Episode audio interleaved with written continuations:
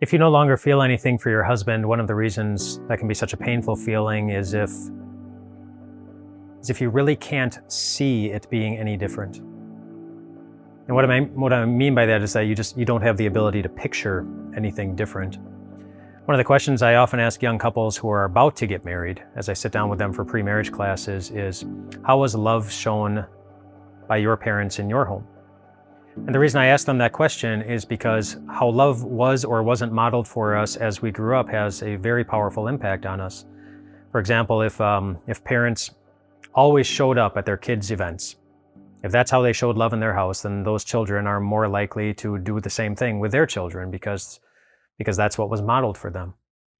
If, uh, if parents never said, I love you to their children, then when those children grow up, even if they believe it's a good thing to say, I love you to their children, to actually say the words, they're more likely to have a hard time actually saying those words because of what was or wasn't modeled for them. The models that are in front of us have a powerful impact on what we're able to put into practice as we continue to grow up. There's something real to that, and it is entirely possible. And I know it does happen that people get into a marriage in which, well, they don't have any good models in front of them. They either never saw a healthy marriage with their own eyes, or they never saw a marriage that knew how to recover from the difficult times. And if that's the case, it's easy to feel very defeated because you can't see a model that well, that you can go after. Well, there's it's good to take those things seriously, very seriously. The Bible always gives us a better model. And it doesn't say for marriage, look at your parents or look at your friends. Instead, the example that the Bible puts, in front of us, the model, is always God.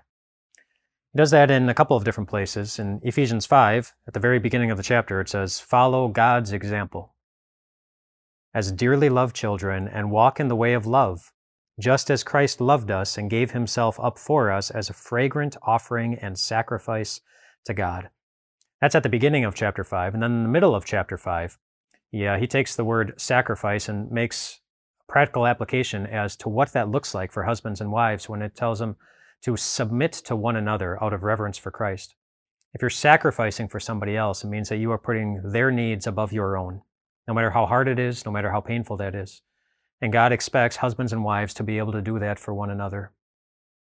And if you're at a point where you don't feel anything for your husband anymore, it probably means that he hasn't been doing a good job of submitting himself to your needs, of sacrificing for you. And I hope and pray that changes. And one of the ways you can make it more likely that that change would come is by following the model that God has placed for you after telling both husbands and wives to submit to one another out of reverence for Christ, then the Bible also talks about what the particular submission looks like for husbands and also what that particular submission looks like for wives. 1 Peter chapter 3 says it this way to wives. It says, Wives, in the same way, submit yourselves to your own husbands, so that if any of them do not believe the word, they may be won over without words by the behavior of their wives, when they see the purity and reverence of your lives your beauty should not come from outward adornments such as elaborate hairstyles and the wearing of gold jewelry or fine clothes. Rather, it should be that of your inner self, the unfading beauty of a gentle and quiet spirit, which is of great worth in God's sight. Now, there's a whole lot that we could unpack in that section. We're not going to dig into all of it. I'll tell you one thing that that section doesn't mean. It doesn't mean that you're not as important as Him. It doesn't mean that your needs aren't as valuable. It doesn't mean that God sees you as less than your husband. That's not at all what the Bible ever means when it talks about the relationship between wives and husbands. But a couple of things I want to point out in that section. The part about winning him over without words. That means that you don't have to feel pressure to say the right thing. You don't have to come up with just the right formula to speak exactly the right words or just, you know, just say the right thing that's going to that's going to get to him. You don't need to put that pressure on yourself. There's also the section about your beauty doesn't need to come from outward adornment. In other words, you don't need to make yourself something that you're not. And he goes on to really emphasize the, um, the, the positive side of that in the next line when he says, Your beauty is yourself. The beauty of your inner self, which is of great worth to God. In other words, God just expects you to be you. To be you. In order to know that when you put Christ like love, when you model God's love for us and how you treat your husband, that God will continue to care for you. Because what does God do for the things that are worth much to Him? He sacrifices for them. He submits Himself to serve them. He bleeds for them. He takes the nails for them. He dies for them. And He lives for you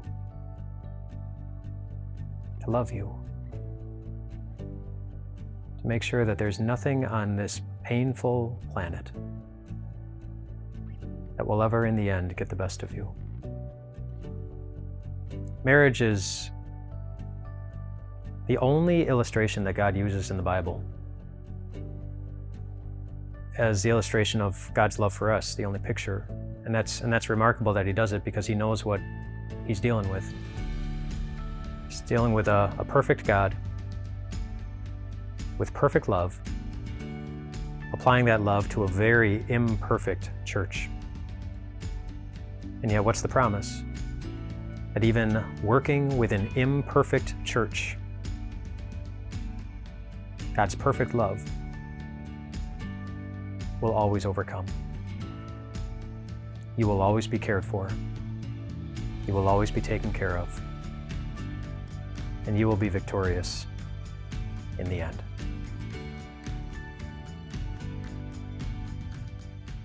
Hey everyone, Pastor Mike here with Time of Grace. Uh, thank you so much for checking out our podcast, and we'd love for this podcast to be a blessing to you in the days to come. So if you could share this podcast, subscribe so that every episode ends up in your feed, or just leave us a review, we would love more and more people to hear this message so that their lives can be surrounded and blessed by the grace of God. Thanks again, and have a wonderful day.